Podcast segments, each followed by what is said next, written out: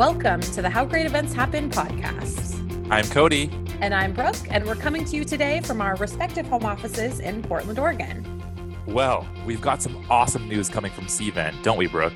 We sure do. As you may already know, our annual user conference, CVent Connect, is all about bringing people together for incredible live experiences.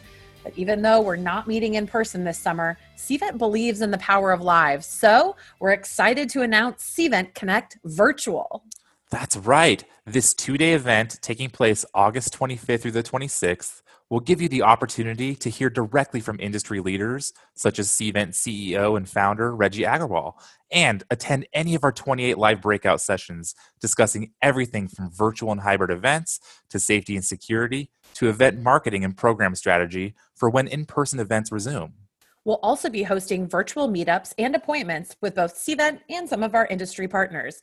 And Cody, you want to know what the best part is? What? It's all at no cost to event and hospitality professionals. What, free? That's amazing. I can't wait for the entire meetings and events community to come together. Make sure to secure your spot today by registering at cvent.com slash podcast and click on the CVent Connect banner. I cannot wait. CVent Connect Virtual is coming to everyone this August 25th through 26th. That's cvent.com slash podcast and click on the CVent Connect banner to register for free today. Today we have Tim Jones, Director of Corporate Travel with CVent, to talk to us about his predictions with corporate travel in the not so distant future. Yeah, that's right. He comes with a wealth of knowledge and has some predictions about the phased approach that we're all about to experience. So let's go ahead and get to that interview with Tim. All right, Tim, thank you so much for joining the podcast. Uh, can you briefly just tell us a little bit about how you became the director of corporate travel at CVent? Uh, sure, Cody. I uh, was working as director of client services at a large travel management company uh, that actually is in the same area uh, as CVent uh, and I saw the opportunity posted to uh, become the director of corporate travel. It looked very interesting. I was familiar with CVent's uh, products and offerings. Uh, you know, we use them quite a bit at the TMC I was employed with. So I thought, why not take the opportunity? And here we are. And it's and it's been an adventure uh, so far. yeah so it's, it's a pretty awesome place to work we're super glad to have you on the team and i understand you've been in the industry for like 30 plus years and i have to imagine you probably haven't seen anything quite like what we're experiencing right now especially with corporate travel what makes this current situation so different uh, and you're exactly right, Brooke. Uh, you know, being in the industry, you know, like many of my colleagues, we've been in the industry for many, many years. You know, I've been in the industry for 30 years. And throughout that time, there have been many events. You know, obviously September 11th, a variety of diseases previously, SARS, uh, H1N1, Ebola, all of these different things. Uh, and each of those had a different response. Um, but for the most part, each of those events was relatively short lived um, and travel came back quickly. Nothing uh, in my recollection that lasted months and months and months and you know had such a buildup that this event did. Um, the, the big uh, difference, I think, is that there were really uh, known uh, antidotes, if you will, for all of those different situations. So, for example, the different terrorist related situations, uh, the solution to that is increased security or changing uh, procedures at the airport or check in or uh, with documentation or you know the creation of TSA and so forth. Uh, and travelers you know responded well to those quick adjustments and, and went back to traveling. And even with some of the previous uh, diseases, um, they weren't as widespread. Uh, you, you, know, I think they were much more concentrated. Uh, there was different efforts to contain them, uh, and everyone essentially went about their way. You know, this is different in that it spread across the globe relatively quickly. Uh, you know, so there was essentially no place on Earth that was really immune to this particular event. Uh, the disease has proven very efficient at transmission. Uh, you know, eh, obviously airplanes and, and cruise ships and such, uh, you know, were highlighted in the news uh, for being eh, places that, uh, you know, people were weary about uh, going because of possibility of the transmission. Um, so it's it's been very different, and you know, obviously, the fact that there's not a um, a vaccine or a uh, a treatment as of yet, um, I, I, think plays into why this is so different as far as traveler perception. Yeah, I mean that's it right there. I think that if we did have some kind of vaccine, we'd be able to have a, a, a go forward plan. But I do want to tap into your experience because sure. without you know not ev- uh, in my experience too everything isn't always 100% positive or 100% negative and i imagine that there are some potential benefits that are happening right now can you talk about some of the things that you might predict that could be beneficial in the current situation I, I certainly think uh, there are going to be some beneficial outcomes. Now, obviously, the, the situation is is not what anyone in, uh, in any way wanted. It's obviously a very horrible situation. Many people have lost their lives and uh, lost jobs and that type of thing. Um, but I do think there are some uh, potential positive outcomes long term for this. I think a renewed sense uh, on a on, from a traveler perspective, a renewed sense of uh, hygiene and cleanliness, uh, you know, will stay with our psyche for a lot longer than potentially, you know, previous diseases or outbreaks. Uh, and I think that's a good thing. You know, obviously, um, when you travel, when you go to get your vaccines, you know, the traditional, uh, you know, hepatitis and typhoid and get your malaria pills and that type of thing, you usually are given um, guidance to make sure that you wash your hands. Don't drink the water in certain countries. Make sure you wash certain fruits and vegetables when you're in other countries. And I think that uh, that practice becomes a lot uh, more laxed than it should be. You know, people get very comfortable. Things are going great. Travel was, you know, booming essentially. Uh, hotels, airlines, cruise ships, all were were full of people for many, many years. And I think some of those cleanliness habits amongst travelers um, probably uh, fall by the wayside. So I think this is obviously a wake up call for that. And I think that is a good thing, you know, making sure travelers are, are taking advantage of best practices for cleanliness, that type of thing. But I also think it is um, going to be good for travelers uh, from the vendor perspective. So airlines, car rental companies, hotel chains, that type of thing will also be more vigilant with their cleanliness standards. You know, the hotel room that you go into will probably be as clean as it's ever been in the future. Airline seats will be, you know, much more thoroughly clean than they have been in the past. So I think those things are certainly uh, benefits as to you know compare them to what the same product was uh, previously. You know the the unfortunate thing in this situation is obviously uh, uh, uh, you know aside from the loss of life a, a significant downturn in business for the travel industry. Um, so what has happened in the past in those situations is in order to lure travelers back uh, there's a renewed focus on customer service and i think we will start to see that you know, at some point in the future. Right now, I think most of the efforts are still focused on cleanliness and disease prevention. Um, but when those um, restrictions are relaxed by the government authorities around the world, I think airlines, hotel chains, cruise companies, that type of thing, are certainly going to put a lot of effort into reassuring travelers that it's safe. I think there'll be a renewed effort to lure travelers back with different incentives, whether it's improved service, um, you know, whether there are uh, beneficial pricing deals in the future or not, I, I, think remains to be seen. You know, there's certainly multiple schools of thought on that. Obviously, if social distancing is a requirement, um, you know, the, the fear is that pricing might actually have to be higher than previously um, thought just because there's less people you might be able to put on a plane or less people in a hotel uh, and so forth. But I, I, think customer service, I think cleanliness, I think all of these have uh, certainly the potential to be improved in the future.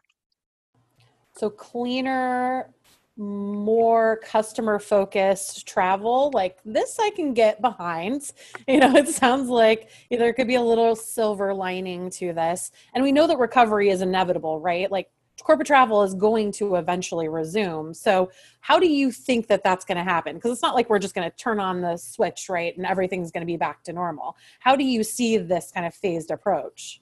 I think it definitely will be a phased approach, not just in travel, but I think life in general. You know, the, the term you keep hearing is phased approach, um, whether it's simple trip to the store or you know barbershop, that type of thing is all uh, phased approach. Um, so travel, I, I, don't think will be any different. Um, I think honestly, in this particular scenario, leisure travel will bounce back first. You know, there is a lot of uh, interest that has started to uh, materialize on behalf of consumers you know for what they're going to do for the the post covid world i think a lot of people um, might still have an apprehension to travel but i think there's also a lot of people who uh, as soon as it is safe to do so are ready to start traveling again and it has been reassuring that uh, some recent uh, news stories or releases from travel companies indicate that there is consumer demand that is uh, potentially going to be there. So, uh, for example, in the US, uh, one of the large travel management companies uh, recently uh, released some statistics, and it said that uh, people are starting to search for leisure travel opportunities in the fall and early autumn, winter of, of this year um, travel, I think, is going to be very different uh, in, from the leisure perspective. Uh, you hear these so-called uh, travel bubbles, or what essentially is regional travel. I think is going to be the norm. So, for example, if you're in the U.S., uh, the the searches for travel have been uh, pretty much focused on Hawaii. You know, there certainly potentially will be a renaissance for Hawaii uh, Mexico, some of the Mexican resorts, uh, Las Vegas, Orlando, and Denver, you know, are all some of the top searches currently for leisure travel. And where I think that starts to to spill over to corporate travel, or or in particular meeting and event travel, um, are the uh, is the interest in Las Vegas and Orlando. Those are obviously um, very big meeting and event and convention cities so I find that personally reassuring, you know, obviously from a perspective here at Cvent, you know, that the cities that host a large portion of meetings and events, um, you know, is of immediate interest to travelers. Uh, so I think those cities certainly have an opportunity to uh, make the most of a situation as leisure travel starts to return to those places. Obviously, they'll have a lot of practice with developing new procedures, whether it's social distance, distancing or cleanliness or uh, you know just making alterations to how casinos work or uh, how resorts work in, in Orlando. Um, but also those large convention hotels will have practice on uh, you know how to operate you know for lack of a, a better term in the new world you know and you're certainly hearing these terms more and more and you know i think people to some degree are probably um, fatigued from hearing the new world and the new normal and terms such as that um, but i think we are going to have to tolerate it for uh, you know some time but i think those cities have a unique opportunity and i think that the uh, opportunity for them if they're successful uh, you know, obviously businesses will see consumer confidence returning. They'll see that travelers are safely uh, traveling to those cities. I think meetings and events will uh, start to slowly come back. Uh, you know, the, the big question is what sort of restrictions will there be for those?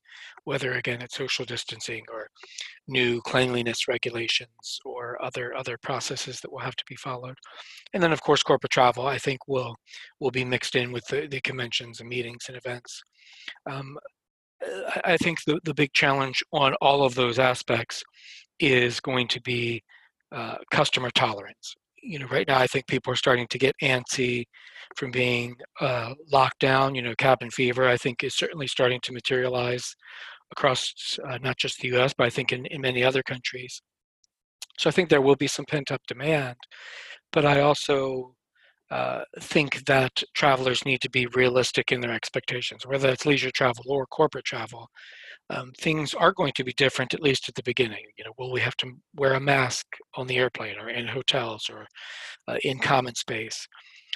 And I think the real success of how quickly travel comes back is how tolerant we as travelers are of uh, what will be required. If everyone starts to get used to wearing masks, um, and maybe that uh, practice will stay on for some time, then uh, if that's what allows travel to start up again, I think people will take advantage of it and just get used to it. You know, there's many cultures around the world that have actually uh, been used to wearing face masks uh, for quite some time, many, many years. Uh, it's actually been a common sight in many countries across Asia. You know, walking down the street, just in, in common sight, are, are you know half the people are wearing face masks. You know, in some cases it's for disease, some cases it's for pollution.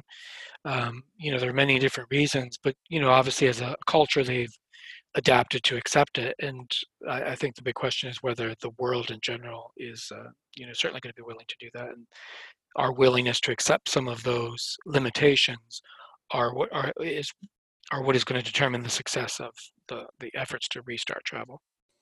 Yeah, I mean you're absolutely right. I mean the the the idea of wearing masks to protect yourself is not something new. There are certain Asian cultures that have been doing that for a long time, well before the COVID nineteen um, and and to go back to what you said, I really like what you were you were saying about um, potentially Hawaii having a new renaissance.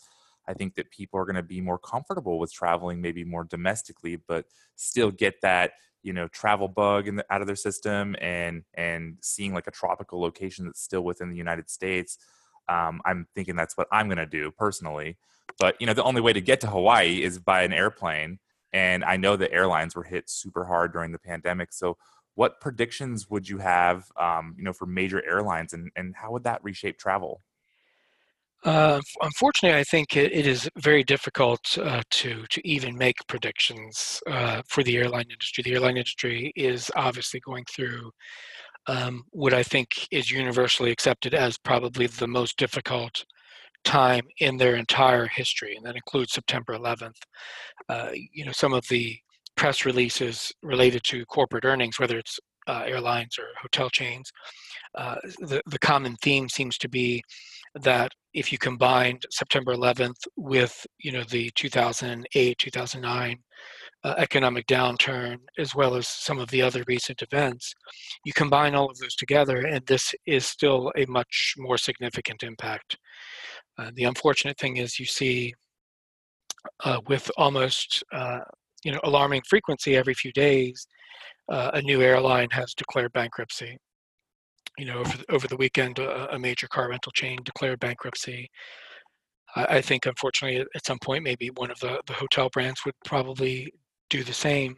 So i think for the foreseeable future there is going to be some turmoil in travel in general not just airlines uh, I, I, think the governments around the world are doing what they can to either participate in the bankruptcy process by providing loan guarantees or grants or uh, you know some sort of other financial assistance that will help the carriers survive the bankruptcy process, restructure their debt, restructure their uh, employee account and employee benefits, and, and you know payroll, et cetera, et cetera. Uh, but I think that process is going to take some time. You know, the bankruptcy process, you know, for an airline is uh, usually a, several month process. You know, you know, up to even potentially a year, 18 month process, uh, depending on how large the carrier is, how much uh, debt they have. Um, and I, I, think it's going to be uh, a very difficult process uh, for all parties involved. So obviously there are going to be employee reductions, um, probably at at most, if not all, of the airlines around the world, not just in the U.S. You know, this is truly a worldwide event. So I think, you know, each country has its own specific challenges, uh, and no country is immune to that. You know, you've seen airlines from all corners of the globe file for their equivalent of bankruptcy uh, protection. Um, in cases uh, where the government has the means to assist, they've been doing so. In some cases, the government uh, body of that country uh, is choosing not to provide any sort of assistance. And I, I certainly think that will make uh, a big impact as to which of these carriers survive. I think it is um, very likely that not all of the carriers will survive. Uh, I think that can be said of any component of the travel industry. Um, you know, obviously, it's going to be um, a, a, very painful lesson in the, the, strong survive, you know, survival of the fittest. Um, I think that has the potential, like we talked about earlier, to be beneficial in some ways. You know, I think the hope is that whatever companies, you know, are able to navigate through this time, come out of the situation stronger, both financially uh, and from a, uh, a, a perspective all the way around. You know, they come out stronger for their employees, stronger for customers, um, stronger for their vendors and suppliers but I think it is going to be uh, certainly a very challenging road. Um, but obviously, uh, having worked in the industry for so long, I, I think that we will survive it. I, am certain of that. It's just a matter of what the industry uh, will need to do to adapt. And the industry has always found a way to adapt. I don't think this will be any different. It will just be uh, potentially more challenging. But uh, you know the the employees in this industry are very dynamic. We've all been through uh, many different scenarios. Obviously, like I said earlier, none of us have seen something quite like this. Um, but uh, I think we will come out of it uh, and we'll come out of it potentially stronger. Love the message of hope, Tim. Um, it really is uh, inspiring. And, you know, I know we're all looking forward to getting back out there, doing some travel but i have to imagine you know the whole social distancing right it's not going to go away so once we start getting some of that traction back to the new normal how do you think that social distancing is going to play a part in our travel habits i guess what i'm asking tim is are the middle seats going to be open on all the airlines now so that's you know obviously a, a, a, very interesting point, and it's been debated hotly from both sides. You know there are uh, many people that are pro- proposing that obviously we need to forever change the way we do everything, not just travel, uh, whether it's shopping at the store, whether it's travel, or just the way we live our daily lives. Um, you know, I, I think it, is certainly an eye opening challenge and opportunity at the same time. Uh, and you know, our CEO Reggie, uh, you know, I, I agree 100% with his uh, comments that I think it is human nature. I completely agree with him that it's human nature that we want to meet, um, whether that's for a formal business meeting or convention or just a, a small family gathering. I think human nature is what's going to drive travel. Is we all like traveling. We want to go somewhere different and experience a new culture, something different, new food, new people, new language.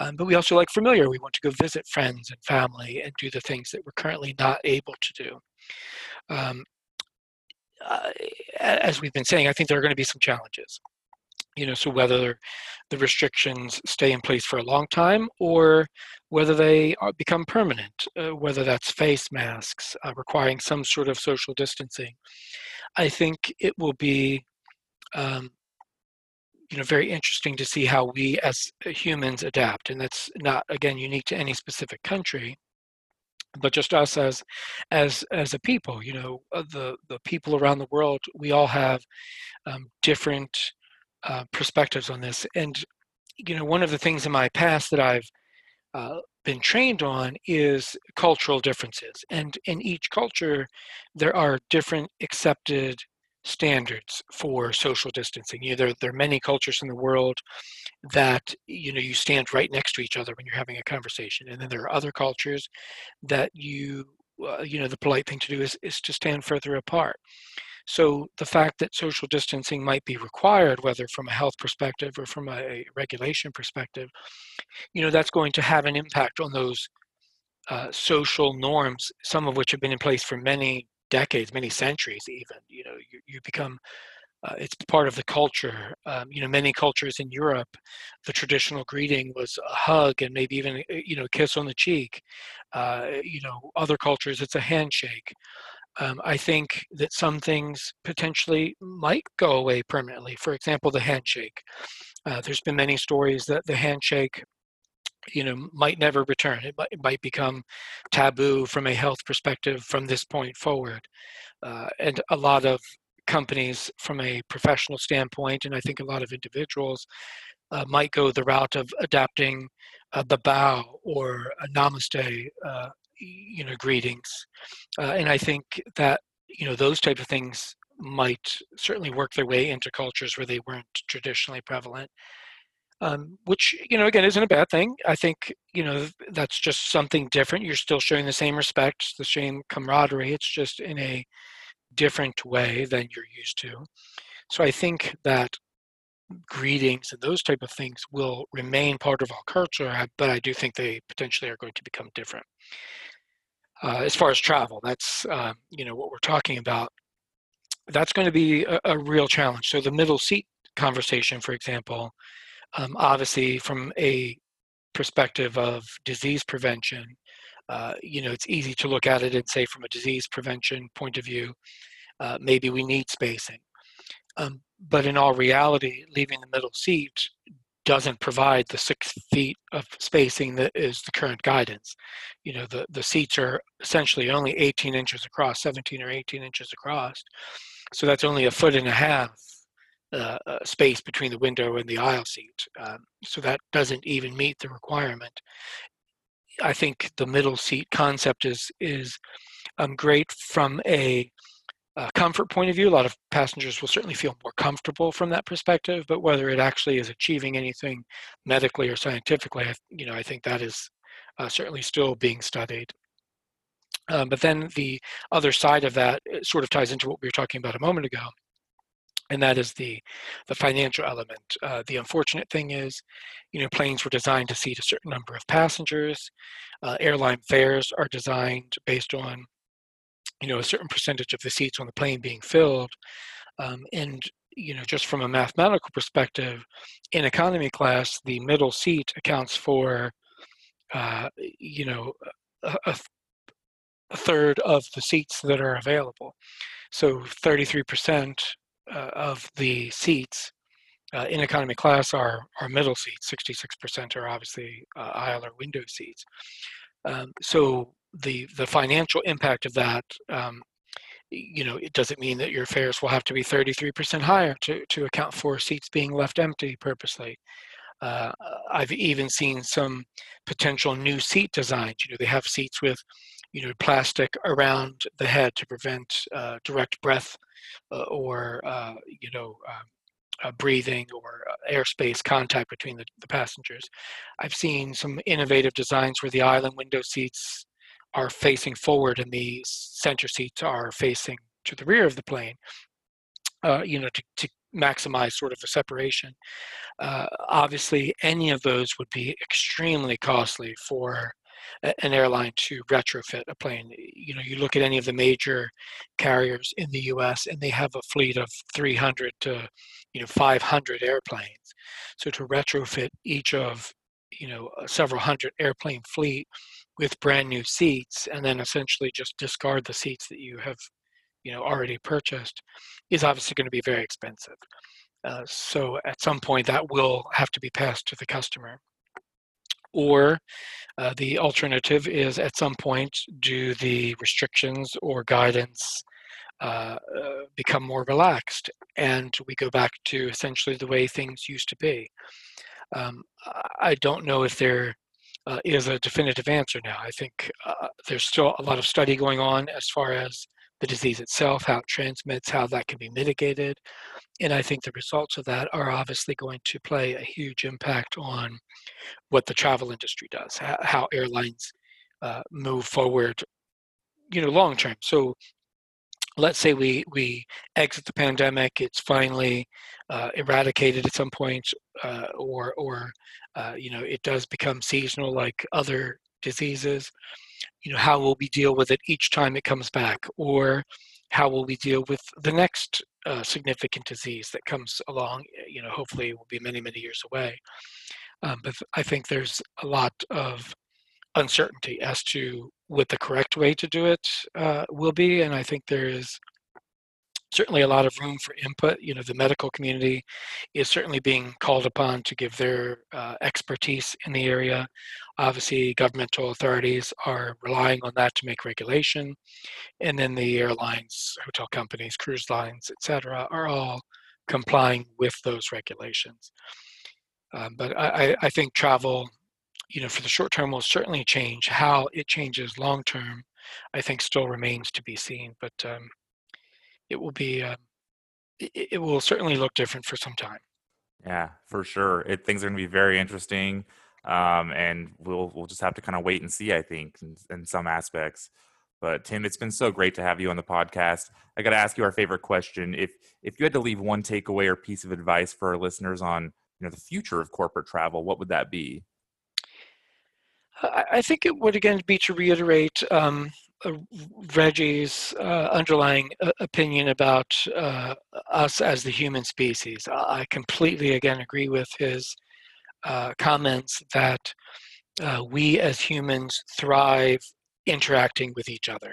And I think for corporate travel, uh, that really is what's in the back of all of our mind. I've spoken with many of my colleagues, you know, the manage manager of corporate travel at other companies, and we all know that travel will return at some point. How it looks, uh, how soon it returns, how large of a program will return compared to what it was prior to COVID 19. Uh, all of that obviously is still up for debate or the jury is out on that. But I think at the end of the day, uh, whether it's meetings and events or corporate travel, uh, there is still significant value for in-person communication, in-person meeting. Um, I, I, think, uh, you know, obviously the different web products for meetings have served their purpose. They've done very well. We've obviously stayed in touch. You know, all of the companies of the world have stayed in touch during this process. And some companies might adopt that permanently. But I think a majority of companies globally are going to want to resume uh, in person meetings because I think there is a level of camaraderie, a level of uh, improved efficiency by having face to face communication. Uh, I, I think some of the cultural norms I think would be very difficult to change it. I think that's what's powering many people's desire to get back to travel, whether it's for leisure or business purposes, is we've been trained our whole life that the best way to communicate amongst each other is in person. You know, obviously we can we can make do with uh, uh, uh, an internet meeting, but you know the the culture in business has always been, you know, for that that big deal you want to close to go in person. Uh, you know, have uh, you know potentially uh, lunch with a client or with a vendor or with a prospect uh, i think those things will return. They'll obviously need to be modified for some period of time but i think our our culture and our habits you know are going to really want those to return i don't think we will I, I think we'll be creative in ways we can get back to those things but i don't think we will want those pieces of our culture to die as a result of the of the pandemic. You know, we've had many other things that have impacted uh, travel and meetings in the past, and we've always found a way to come back. And I don't think this will be any different. I think it certainly is more challenging, and potentially, you know, as we've talked about, will be a phased-in approach. So I think there's going to be, you know, some periods that it's not going to be as comfortable as it normally uh, is or was. But I think at some point, there's a desire in most of us, if not all of us, to get back to meeting with others in person, uh, whether it's one on one or with large uh, meetings or conventions. Tim, thank you so much for your insights and predictions. This has been so great to have you on the podcast. Wow, what a great conversation with Tim. It's so interesting to hear how travel is going to evolve and be reshaped just around the corner. I totally agree. And I have to say, I was really happy to hear that Hawaii might experience a renaissance in the coming months. I'm in desperate need of a tan and cannot wait till things start to open. You and me both, Brooke. well, to get more episodes and exclusive content, head on over to cvent.com slash podcast. You can check out the episode description for a link to additional resources. And if anyone out there has some insights into the future of the industry, please let us know by emailing us at podcast at cvent.com. We would love to have you on the show. Before you guys know it, we'll have another great episode, so we'll talk to you then. Bye. Bye.